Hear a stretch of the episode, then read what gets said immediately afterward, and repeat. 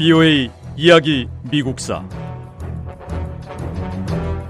제 46부. 프랭클린 루즈벨트 대통령 시대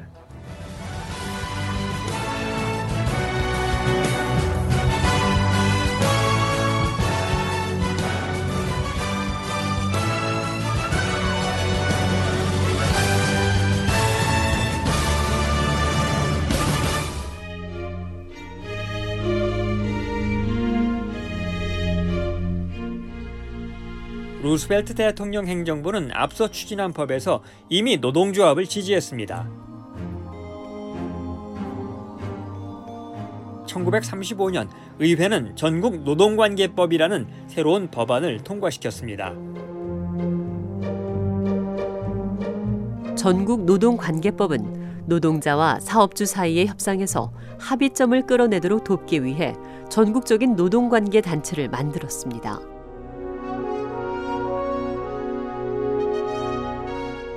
전국 노동관계법은 모든 노동자가 노동조합에 가입하거나 조합을 결성할 수 있는 권리를 보장했습니다.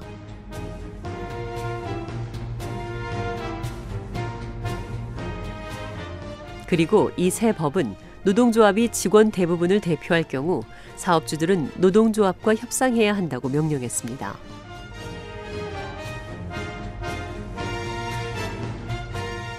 전국 노동관계법은 처음으로 노동조합에 실질적인 권한과 교섭권을 부여했습니다.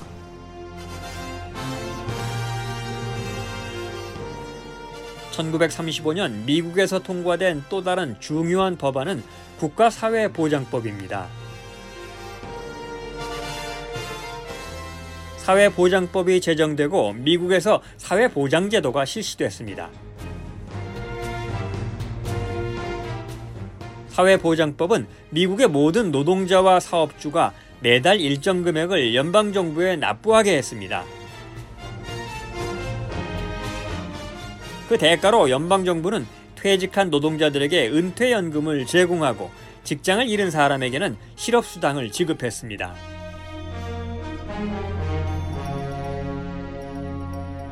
새 국가사회보장법이 모든 미국인에게 적용되진 않았습니다. 농민들과 공무원들 그리고 다른 여러 단체는 사회 보장제도 혜택을 받지 못했습니다. 이 제도는 또한 이미 실직 상태인 사람들에게는 아무런 도움이 되지 않았습니다.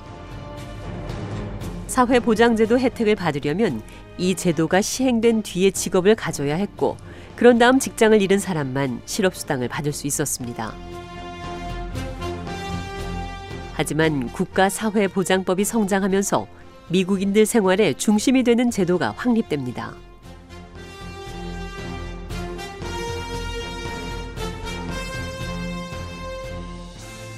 프랭클린 루스벨트 대통령은 미국 경제를 변화시킬 여러 새로운 법안을 지지했습니다. 은행법은 중앙은행인 연방준비제도 이사회에 미국에서 사용 중인 총 화폐량을 통제할 수 있는 새로운 권한을 부여했습니다.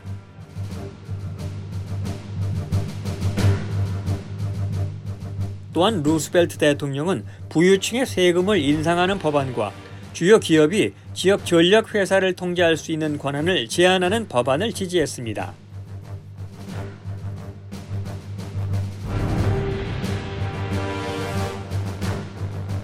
루스벨트 대통령이 지지하는 새로운 법안들은 대기업과 대형은행 그리고 대자본의 힘에 공개적으로 맞섰습니다.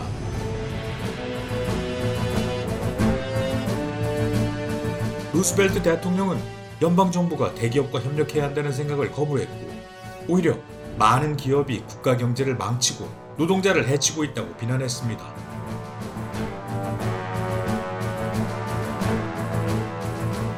그리고 의회에 중소기업과 평범한 미국인들을 도울 것을 요청했습니다.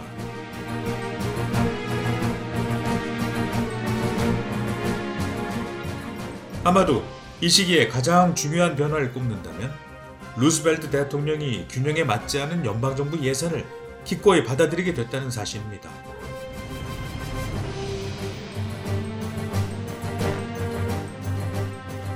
루스벨트 대통령은 메리너 에클스 연준 의장의 주장에 동의하기 시작했습니다.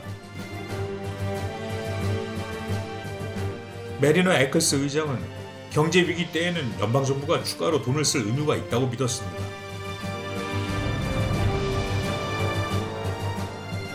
에커스 의장은 연방 정부의 추가 지출이 더 많은 미국인을 위해 일자리를 창출할 것이라고 강조했습니다.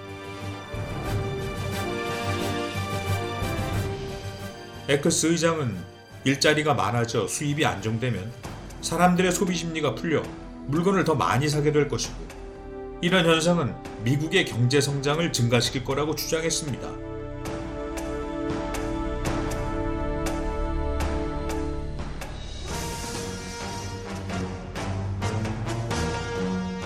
연방준비제도 이사회 메리노 에클스 의장은 국가 경제 위기 상황에서는 연방 정부가 걷어들인 세금보다 정부 지출을 늘리는 것이 좋은 정책이라고 믿었습니다.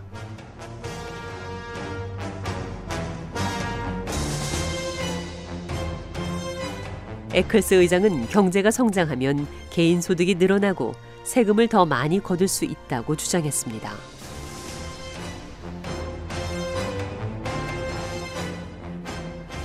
프랭클린 루스벨트 행정부 집권 이후 연방정부 지출이 수입보다 컸습니다.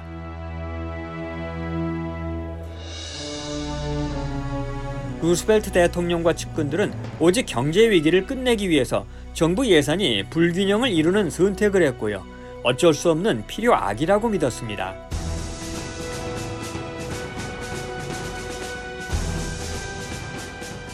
에클스 의장을 비롯한 일부 관리는 루스벨트 대통령에게 정부 지출이 수입보다 많은 것이 국가적으로 볼 때 결코 나쁜 것이 아니라고 강조했습니다.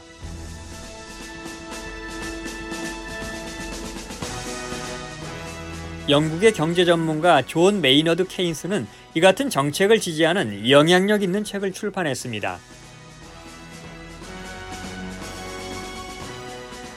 루스벨트 대통령과 대통령의 최측근 고문들은 이 새로운 아이디어를 받아들이기 시작했습니다.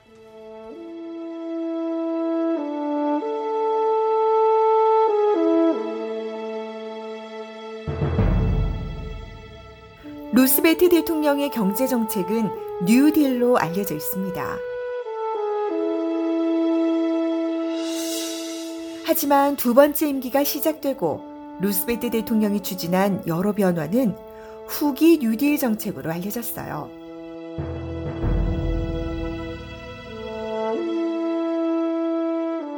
전국 노동관계법과 국가사회보장법 같은 미국 역사상 가장 중요한 법 가운데 일부가 이 후기 뉴딜 정책에 포함되어 있습니다. 그리고 예산 불균형을 받아들이려는 루스베트 대통령의 의지는 이후 꾸준히 드러나게 되는 연방 재정 적자를 향한 첫 단계였습니다.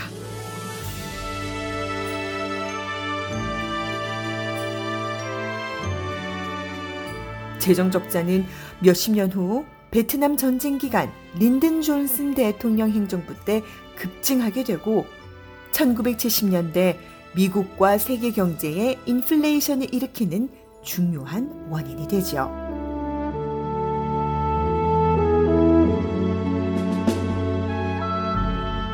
그리고 1980년 미국인들은 부분적으로 연방 정부의 지출을 통제하기 위해 대통령 선거에서 공화당 후보를 선택하게 됩니다.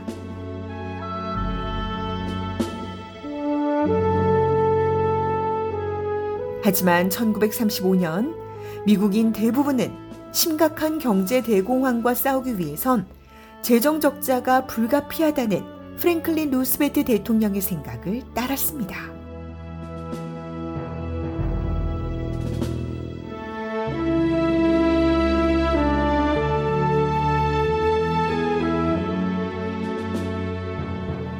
VO의 이야기 미국사 다음 시간에 계속됩니다.